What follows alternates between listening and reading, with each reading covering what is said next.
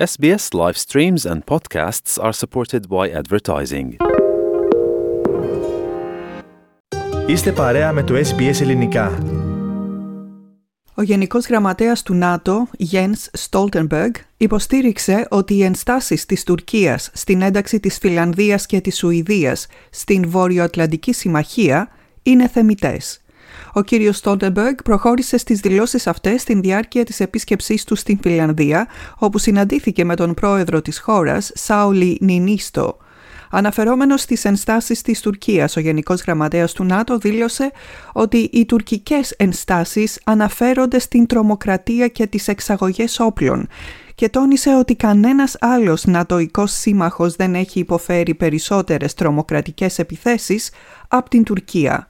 Οι ανησυχίες της πρέπει να ληφθούν σοβαρά υπόψη, είπε ο ίδιος, υπογραμμίζοντας ταυτόχρονα ότι η Τουρκία είναι σημαντικός εταίρος εξαιτίας της στρατηγικής σημασίας γεωγραφική της θέση. Τα σύνορά της επεκτείνονται από την Μαύρη Θάλασσα ως την Μέση Ανατολή. This is about terrorism, it's about uh, weapons exports. And we have to understand and remember that no other NATO ally has suffered more terrorist attacks than uh, uh, Turkey. Uh, and also that Turkey is an important um, ally uh, with a strategic uh, geographic location uh, being a Black Sea nation, but also bordering Iraq and Syria. Ο Στόλτεμπεργκ επικαλέστηκε επίσης την υποστήριξη που έχει προσφέρει η Τουρκία στην Ουκρανία από την έναρξη της ρωσικής εισβολής στις 24 Φεβρουαρίου. Υπενθυμίζεται ότι Σουηδία και Φιλανδία υπέβαλαν αίτηση για ένταξη στο ΝΑΤΟ μετά την εισβολή της Ρωσίας στην Ουκρανία. Για να εγκριθεί το αίτημά τους χρειάζεται το ναι και από τις 30 χώρες μέλη της Βόρειο-Ατλαντικής Συμμαχίας. Η Τουρκία, ως μέλος του ΝΑΤΟ, πρόβαλε ενστάσεις στην ένταξη των δύο χωρών στο ΝΑΤΟ, υποστηρίζοντας ότι η Σουηδία και η Φιλανδία φιλοξενούν άτομα που συνδέονται με ομάδες που θεωρεί τρομοκρατικές, μεταξύ τους το Εργατικό Κόμμα του Κουρδιστάν, γνωστό ως ΠΚΚ, και ότι οι δύο χώρες διέκοψαν τις εξαγωγές όπλων στην Τουρκία το 2019. Εν τω μεταξύ στην Ουκρανία, οι στρατιωτικές επιχειρήσεις επικεντρώνονται στην περιοχή του Σεβεροντονέσκ, όπου οι ρωσικές δυνάμεις έχουν εξαπολύσει μεγάλους βομβαρδισμούς καθώς και χερσαίες επιθέσεις. Στο τακτικό βραδινό του μήνυμα προς τον λαό της Ουκρανίας χθες Κυριακή, ο πρόεδρος της χώρας Βολοντίμιρ Ζελένσκι είπε ότι οι ρωσικές επιθέσεις στο Σεβεροντονέσκ έχουν καταστρέψει την κριτική σημασία υποδομή της πόλης, ενώ το 90% των κτηρίων της έχει υποστεί ζημιές. As a result of the Russian strikes on Severodonetsk, the entire critical infrastructure of the city has already been destroyed.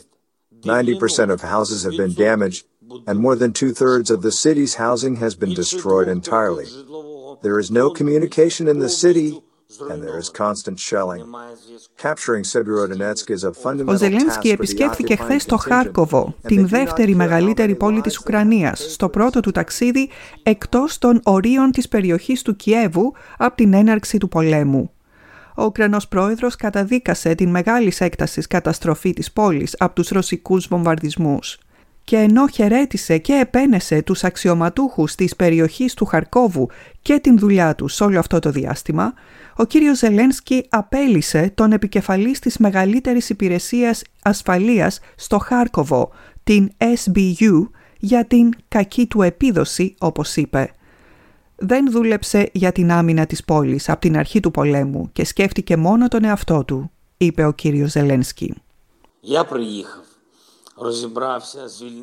I arrived, figured things out, and fired the head of the security service of Ukraine in the Kharkiv region because he did not work to defend the city from the first days of the full-scale war but thought only of himself personally. What were his motives? Police are investigating. One third of the Kharkiv region is still under occupation. We will definitely vacate the whole territory, and everyone should work for this result in positions at both the local and state levels. Κλείνοντας να πούμε ότι αν οι ρωσικές δυνάμεις καταφέρουν να καταλάβουν το Σεβεροντονιέσκ και την πόλη Λισικάνσκ, θα έχουν τον έλεγχο της επαρχίας Λουγκάνσκ. Κάντε like, μοιραστείτε, σχολιάστε, ακολουθήστε μας στο Facebook στο SBS Greek.